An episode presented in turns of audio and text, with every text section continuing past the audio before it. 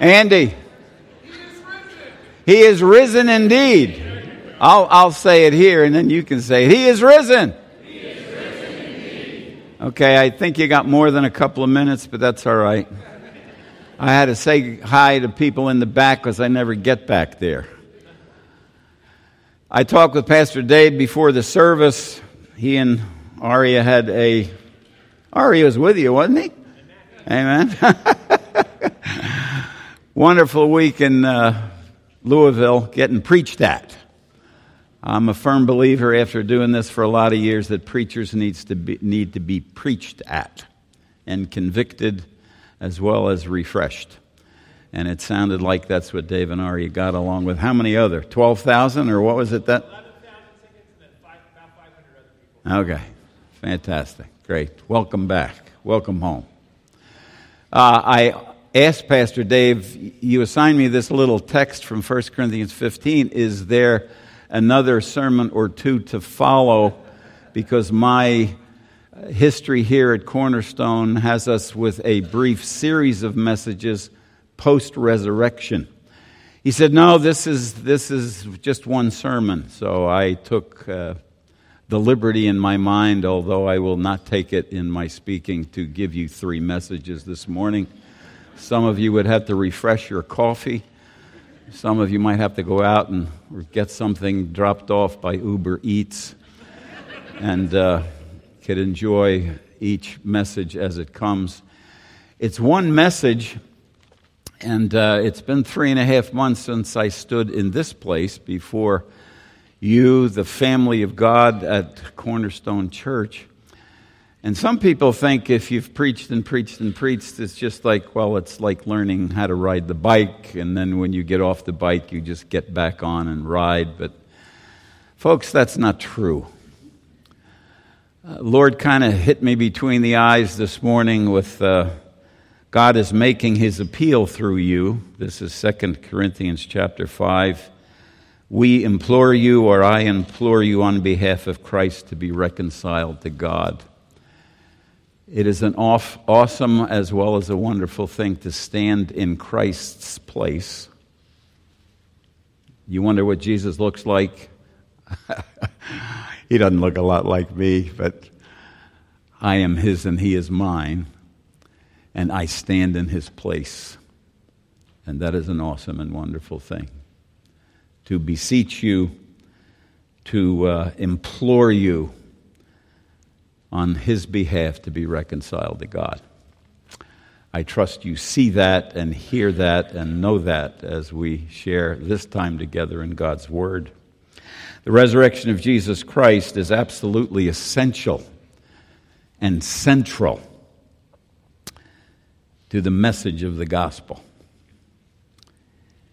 It's established in history, and we'll see that just a little bit as we consider the context of 1 Corinthians 15. It declares, the resurrection declares Jesus Christ to be the Son of God with power. Romans 1 4. The resurrection must be believed. Isn't that so? If you confess with your mouth that Jesus is Lord and believe in your heart that God has raised him from the dead, Romans 10:9 says you'll be saved, you'll be delivered from the penalty of sin, you'll receive forgiveness, you will receive the gift of eternal life if you believe that Jesus Christ is Lord and he was risen from the dead. Romans 4:25 says this, he was delivered up for our trespasses. And what took place on the cross was a divine transaction. Jesus paid it all. He paid the price that we could not pay. He took care of a debt that we could never eliminate our sin. And He died for our trespasses and took our sins away and then it says he was raised for our justification because salvation is a transaction where something is taken away, the guilt of sin, and then something is given, the righteousness of Christ, linked with his resurrection. essential, central. If you don't have resurrection in your gospel, your gospel is dead in the water. Last week we celebrated the resurrection of our Lord Jesus. Pastor Dave shared the wonderful words from Mark 16. Uh, he's not here. He's not here. He's risen. Today we're going to celebrate uh, our. We celebrated his empty tomb, and I'm, I'm using your words as we shared beforehand. We're going to celebrate our empty tombs. If you get nothing else out of this message, two things I'd like you to do. One, pray for me as I preach. You say, Oh, I can't do that. I'll be paying too close attention. No, you're not your mind can listen far faster uh, than I can speak. So I can't fill all those, those uh, you know, those quiet spots. Pray for me. And secondly, uh,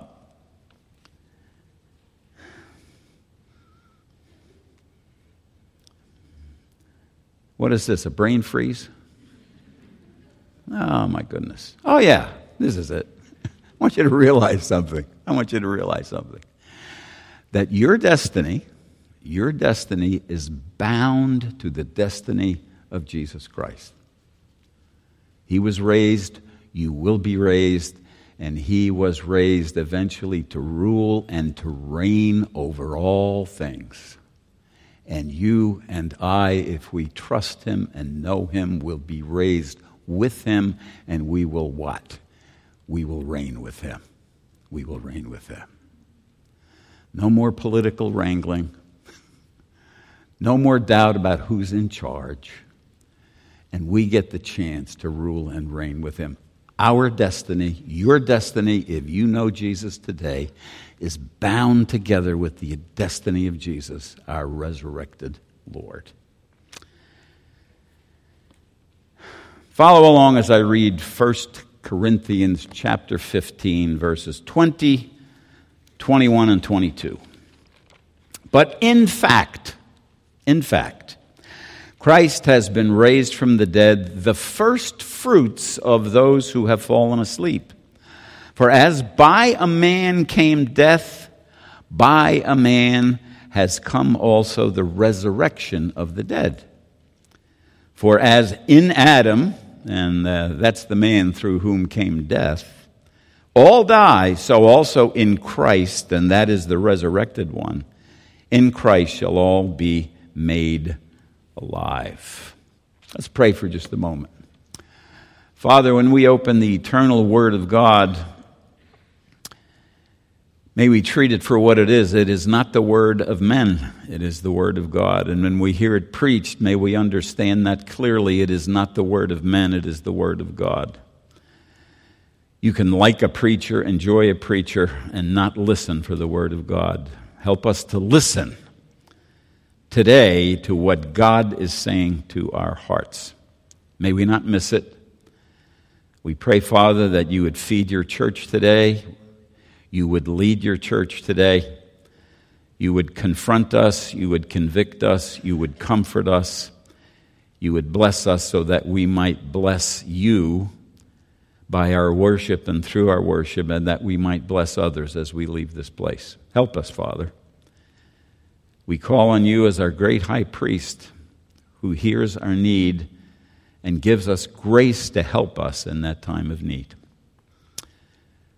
Consecrate and set these minutes apart as we hear from you now. In Jesus' name, amen. 1 Corinthians 15 is the central passage in all the Bible on resurrection.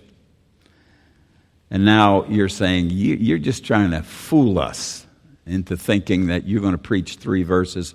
You're preaching 1 Corinthians 15. 58 verses. No, I'm not but I'd like to overview just quickly a couple of things. It speaks of the resurrection of Jesus Christ. It speaks of the, revel- the resurrection of believers in Jesus Christ. It speaks about the nature of the resurrection body. It speaks as well about the mystery of the resurrection and the victory of the resurrection. That's 1 Corinthians 15.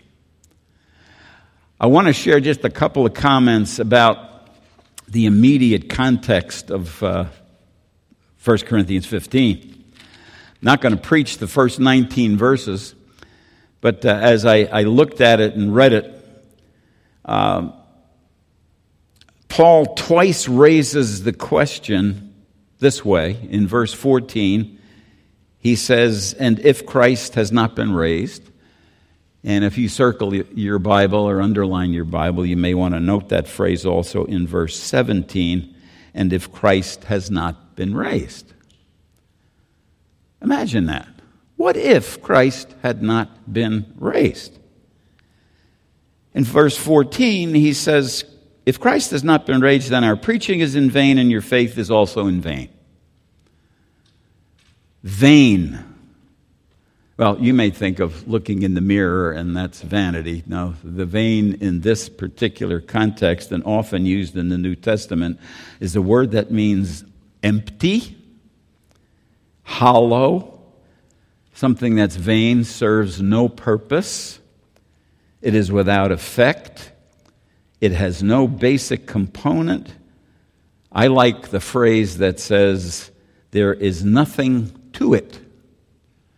If you've got a gospel without the resurrection of Jesus, there's nothing to it. It's lifeless. Some of you may not know that my favorite car used to be a 57 Chevy. That just shows you how old I am. But it has become the 1963 Corvette Stingray. Familiar to some of you in the house? There you go. Way to go, Jack. Uh, Jack's got a little less hair than me, but we're probably about the same age. 63 Corvette Stingray. May not mean anything to many of you. But I bought one. You did. Where did you get that money? Well, I bought it in Doylestown in a bookstore. And there it is. There it is. Six bucks. What a, what, is, what a steal. It was a steal. You say, what are you driving at? Talking about a Stingray. That design, uh, that's the only time it was in a Corvette. I think some years later it was in an Oldsmobile, but I think the problem was the, the windows were so at, at such a slant, you look through your rearview mirror and you couldn't see anything. Maybe that's why they didn't make it again. But I think this thing's got great lines. Let's just say that I actually went and bought one of these life size. Life size. I had no idea what it would cost. But I go to Doylestown to pick it up. I get in the, uh, the driver's seat. I turn the key, nothing happens. I get, I pop the hood, I, I lift it up. Not like I know what I'm doing, but a lot of guys that know what they're doing pop the hood and they know what they're doing. Most guys pop the hood and they just look. Uh, so I'm looking, and lo and behold, in popping the hood, there's no engine in this car. It looks beautiful, but it's got no engine. You hear me? No engine. I'm looking for a 327 with a four barrel carburetor, 250 horse, dual pipes, and no engine. You know what that car is? That car is in vain. It's got no life. It doesn't work. Nice to look at. It's like religion without Jesus. It's like Christianity without the resurrection. So I'm putting my car away, and uh, I'll let you know when it's for sale. Verse 17, and if Christ has not been raised, your faith is futile. You are still in your sins, and futile is a word that means foolish or profitless. It, It's actually a word that we find in Acts chapter 14 where Paul and Barnabas are preaching to those in Lystra and, and, they, and, he, and they say to them, Put away these worthless things. The implication is put away your idols. Do you realize without the resurrection of Jesus Christ, you may as well be an idol worshiper? You know that? Well, I got my uh, African bushman from, uh, from our Africa room in the, in the lower level of our house. You see that? You see that, right? He's got eyes, but he can't see me. He's got ears. This is a pretty good carving. He's got ears, but he can't hear me. He's got a mouth, and he can't speak to me. Why? You say that's kind of stupid. Who would worship such a thing? God is saying, without the resurrection, your faith is futile. Futile. If Jesus has not been raised, you may as well worship an idol. Your faith is worthless. It's worthless. He goes on to say at the end of that verse, and you are still in your sins. An idol can't forgive you, a risen Savior can. Then those who are fallen asleep in Christ have perished. You'll never see your loved ones again who know the Savior. And if Christ, in Christ, we have hope only in this life, we're of all people to be pitied, you mean to tell me that you believe in Jesus and you're sacrificing and following him and, and doing what he says and obeying him, but he's not alive? And you're suffering for it? You, you are being chastised, you are being persecuted for a Savior who's dead? You're to be pitied. You know, at least go out and live it up. At least do that. What am I driving at? The resurrection of Christ makes Christianity absolutely and totally unique among the religions of the world. No quote unquote religion like it. And uh, when I think of religion, I think of keeping rules and uh, uh, mm, performing rituals keeping rules because I want to earn my way to heaven, performing rituals because it's the thing to do and it makes me feel good. Religion is man's attempt to gain God's favor. Religion is not what Christianity is. You've heard it, I've heard it, but I was reminded as I looked at this text, and eventually we're going to get to this text, verses 20, 21, and 22 I looked at it and said, uh, you, you, you know, Christianity is a relationship. You cannot have a relationship with a dead man. You can have a relationship with one who has died and rose again and ever lives to intercede for you.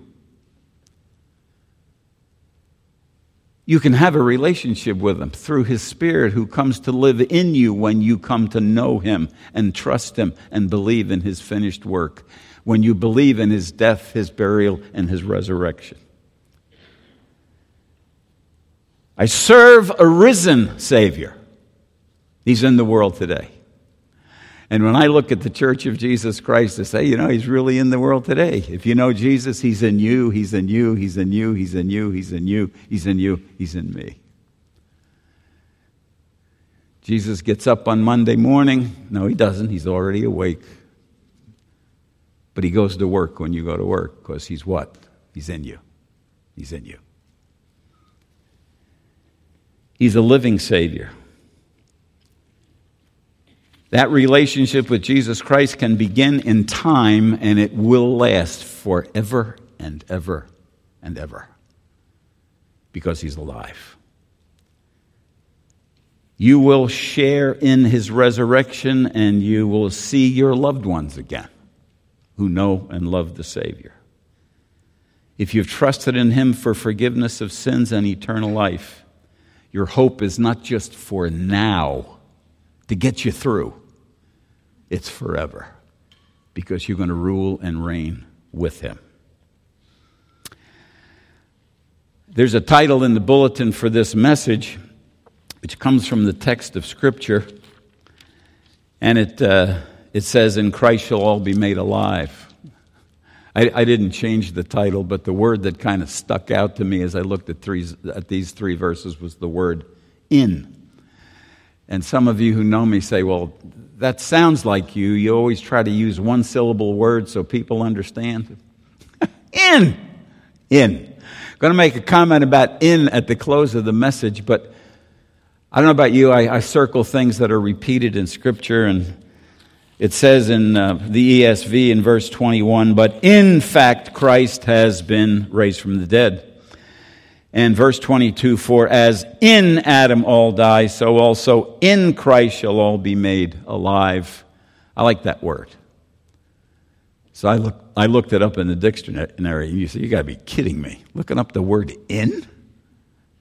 Well, it has about it. It's interesting that, uh, what can you say about two letters? Well, they used the first word in the Webster's dictionary by way of definition was inclusion.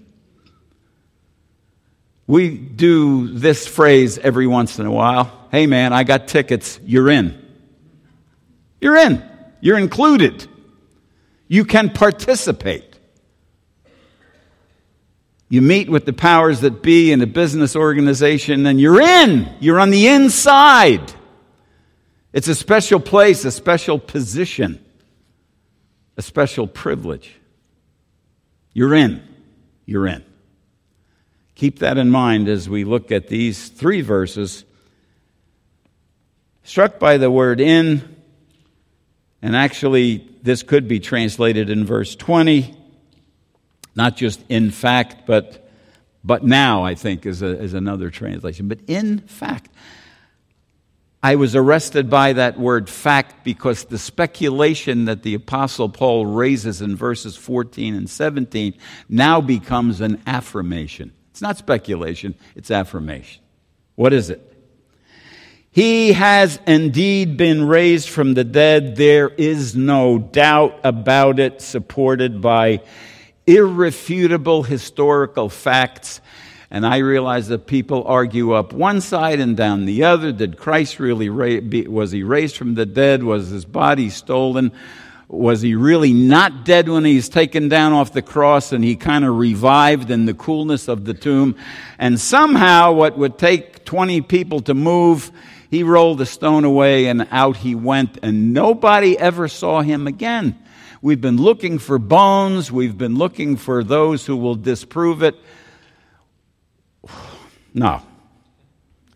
I am so glad that uh, our faith in Jesus Christ is not a fairy tale. It's not fake news. It's fact. It's fact. It's recorded what?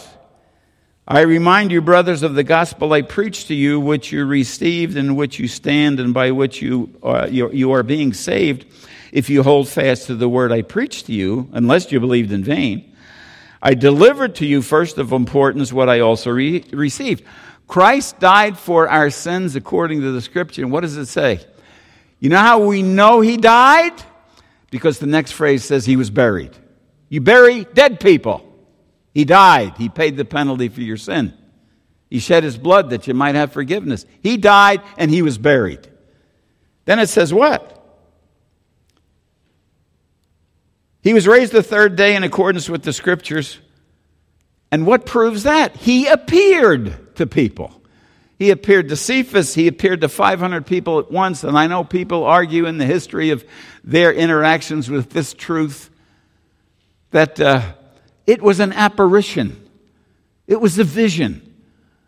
But nobody ever, ever heard of 500 people seeing the same vision. Unless I guess it was some kind of IT miracle. No, no. 500 at once. We saw him. We saw. Did you see him? Yeah, I saw him. I saw him. He appeared as well to James, to all the apostles together, and last of all, Paul said, He appeared to me. He appeared to me. Your faith, my faith in Jesus Christ is what? based on historical fact. Now, you may not believe that Jesus is who he says he is. You can't deny those facts. People have tried to deny them, and you know what happened? They researched and researched and researched, and what happened to them? What happened to them is the same thing that happened to Lee Strobel, if you know that name. He became a Christian. The proof spoke. It spoke of a man who was more than a man, he was the God man. He had the power of God to, to be raised again from the dead. Christianity is totally, completely unique. He died, he was raised, and this is in fake news. It says, I don't know if you noticed, he has been raised. He has been raised. You say, what's the big deal? The big deal that that tense in the language of the New Testament is the perfect tense. It means here's something that happened at a point in time on a certain day. We call it Easter Sunday. It happened. And the results of that continue and continue and continue and continue permanently in his character as the risen Lord. That's the implication of that tense. It happened, and the results continue, continue, and they continue to continue. He has been raised. He's called the first fruits of those who have fallen asleep. He's been raised, in fact, and he is the first fruits of those who have fallen asleep. First fruits is the second Old Testament feast listed in Leviticus 23. The first one is the Feast of Passover. Does this ring any bells? Does this ring any bells? Jesus and the disciples met in the upper room on what we call Maundy Thursday, and what did they celebrate? The feast of the Passover. Jesus was arrested and put on a cross by noontime, maybe it was earlier than noontime on Friday, and they had to take him down off the cross because Passover, the Passover Sabbath was coming what? At sundown on Friday. They didn't have to kill him. They didn't have to break his bones so he'd collapse on the cross and die of suffocation. He was already dead. He was buried. But when was he buried? He was buried right before Passover Saturday. You read Leviticus 23 and you find out that the very next day, the first day of the week after the Passover Sabbath, is the Feast of First Fruits, which is a harvest festival. The priest would wave the first sheath of grain or whatever it might be in anticipation of the harvest first fruits. Jesus is saying, My resurrection is the first fruits of your resurrection. Go figure. Go figure. It happened when? The first day of the week after Passover Saturday, what happened? Jesus came forth out of the grave. I'm first, I'm first, and your turn is coming. That might be hard for us grayheads to appreciate sometimes because of how we feel. Are you groaning today? People ask me how I feel, you know, I answer. I'm upright, man. I'm upright. It's a good day. I'm upright. Romans chapter 8, verse 23 says these words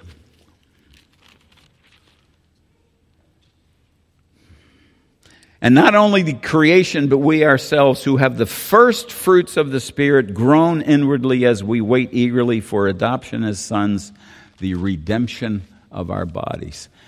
God's not done with you yet. If you know Jesus as your Savior and Lord, the resurrected one, He still hasn't redeemed your body yet. And uh, I'm not a betting man, but uh, I'd put my money on that's going to happen. That's going to happen. Slam dunk. It's going to happen.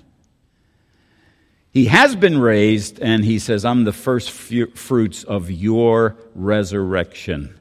He is both the example of the Old Testament, the pattern of the Old Testament in waving before God the first fruits in anticipation and hope of a full harvest. But he's also the guarantee of it that there's more to come. First fruits implies later fruits or more fruits.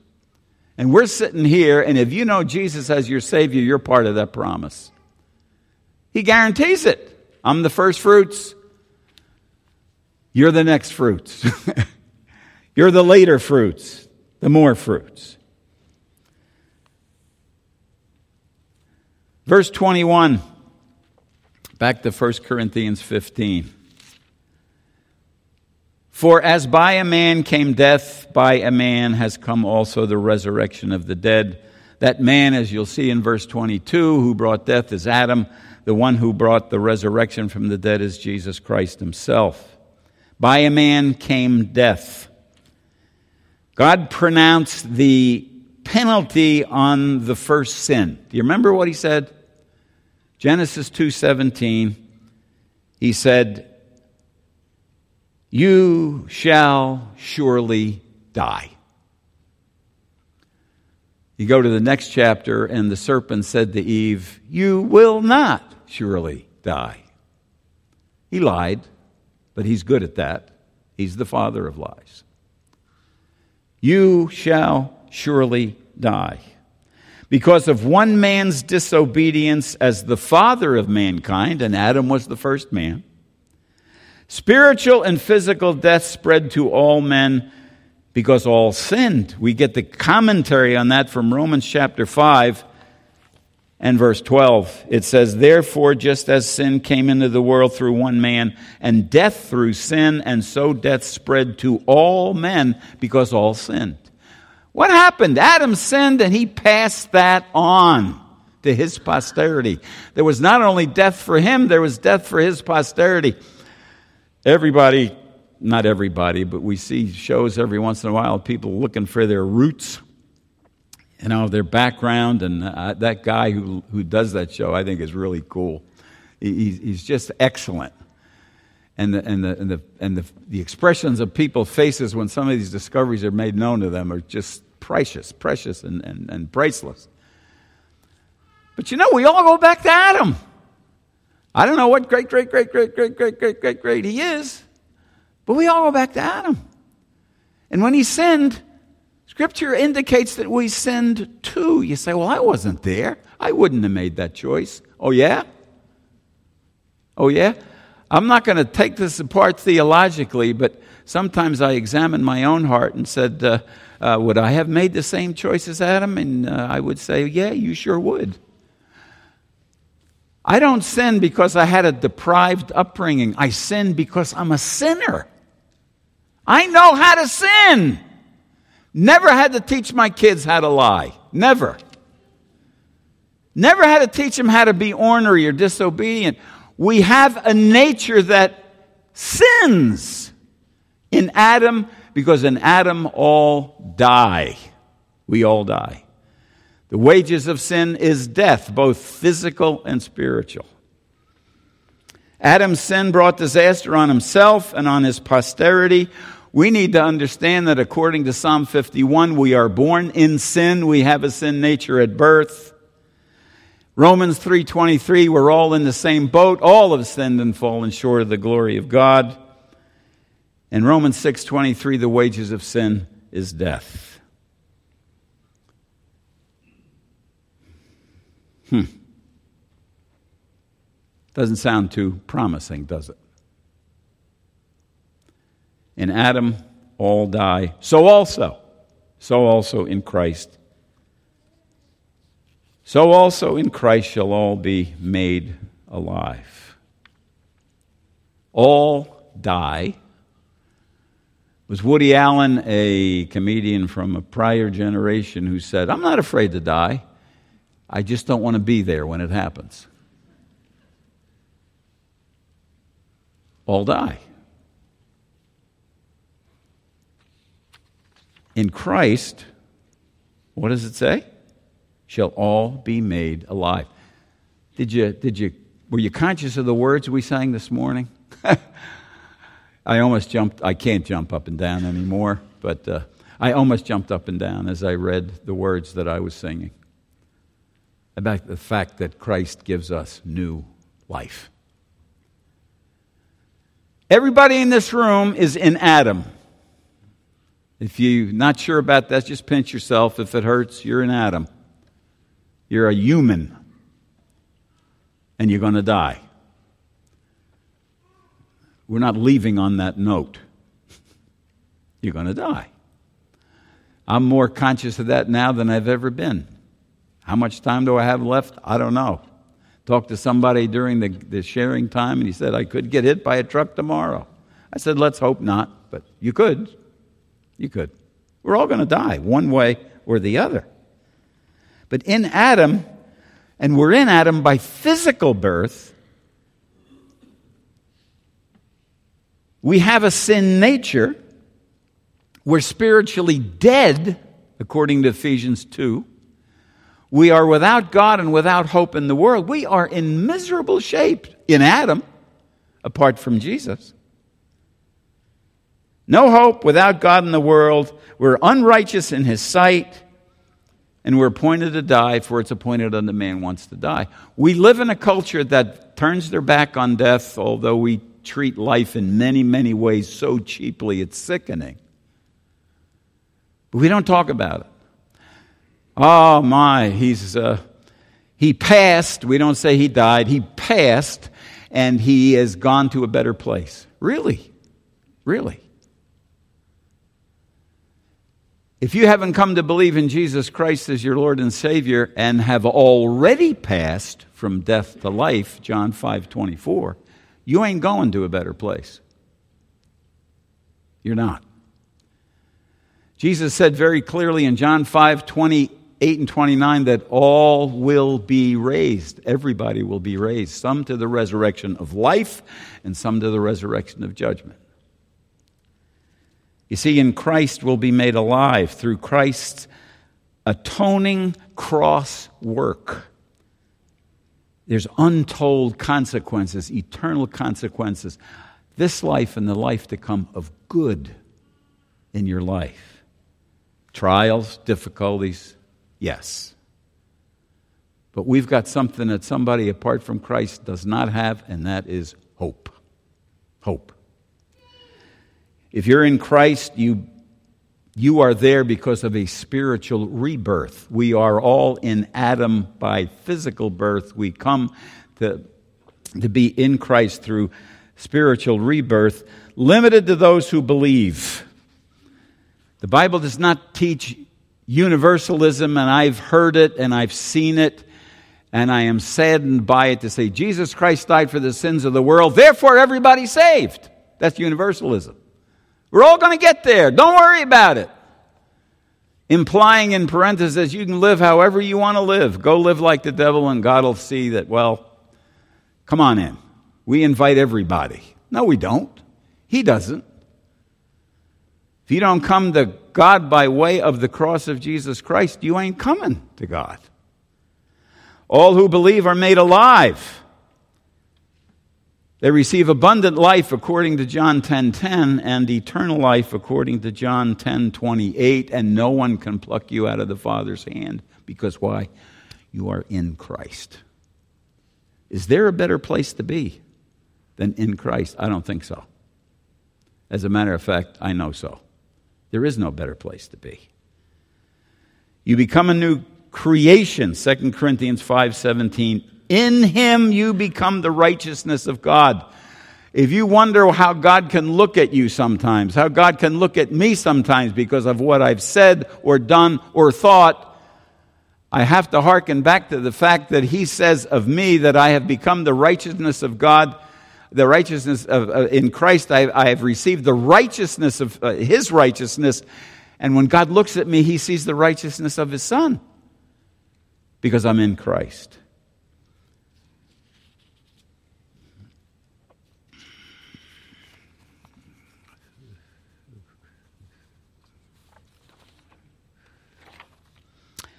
Everyone in this room today is in Adam by birth, physical birth.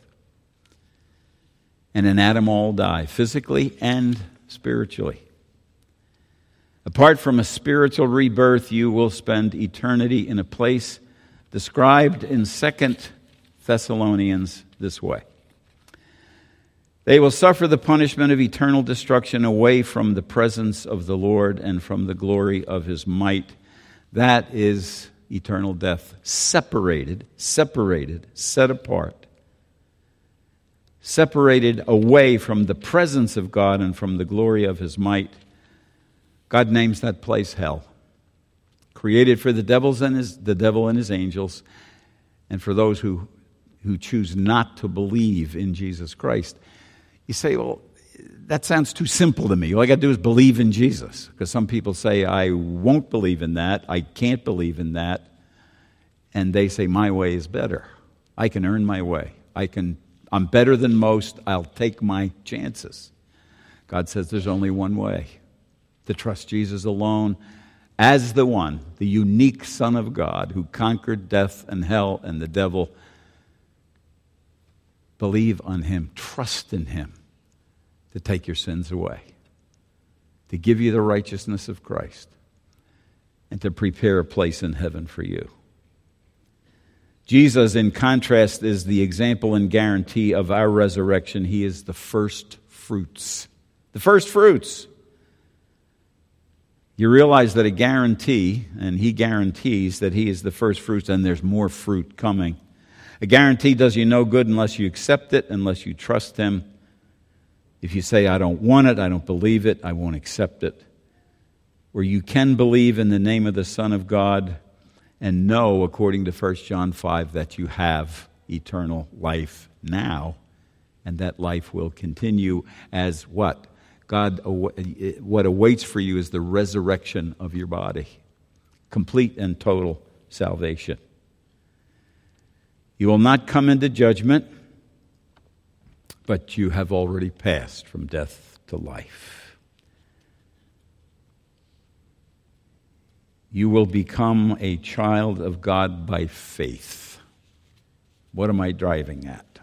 What is the burden of my heart today? everyone will be resurrected to life, some to the resurrection. Uh, everyone will be resurrected, some to the resurrection to life, others to the resurrection of judgment. If you are in Christ, you've already passed from death to life. Jesus will return as promised. He said, I go to prepare a place for you. There's a place prepared for the devil and his angels. There's a place prepared for the children of God. And he said, I go to prepare a place for you in John 14. I will go, prepare that place, and I will come and take you to be with himself, and Jesus will keep his promise. He will keep his promise.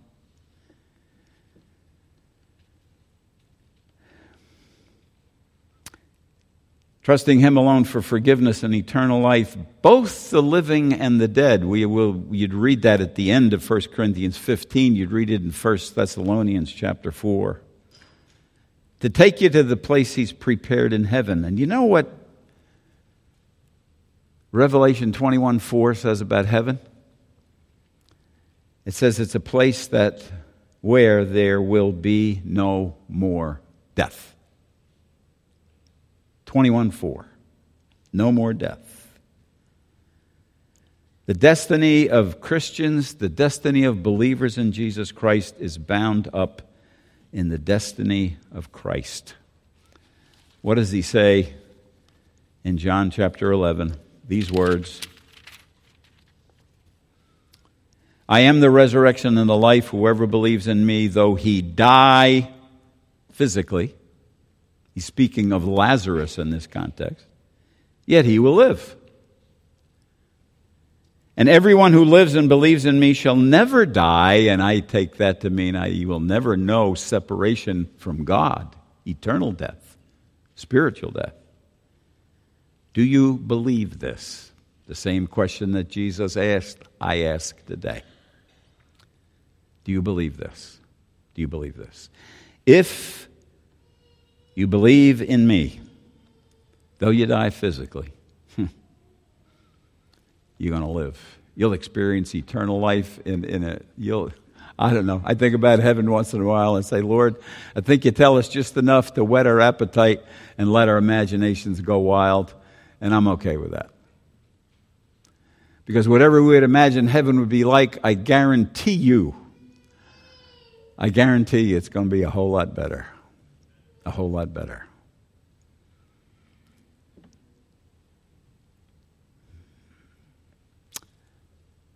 Your eternal destiny is bound up in your relationship with Jesus or your lack of relationship with Jesus.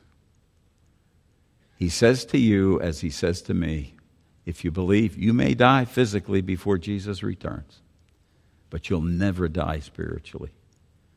And he who lives and believes in me will never know what it means to be separated from the presence of God. Because what happens to a believer in Jesus when he or she dies, absent from the body, is present with the Lord. Do you believe this? Do you believe this? Your eternal destiny is bound to the eternal destiny of your Lord and Savior. Folks, that's good news. That's great news. That's wonderful news. I trust today that you know that, not because you think you're better than anybody else, because, but because you know that you've been forgiven, because you know a living and risen Savior. Let's pray. Father, thank you for your word that's true. Thank you for the privilege of worship together.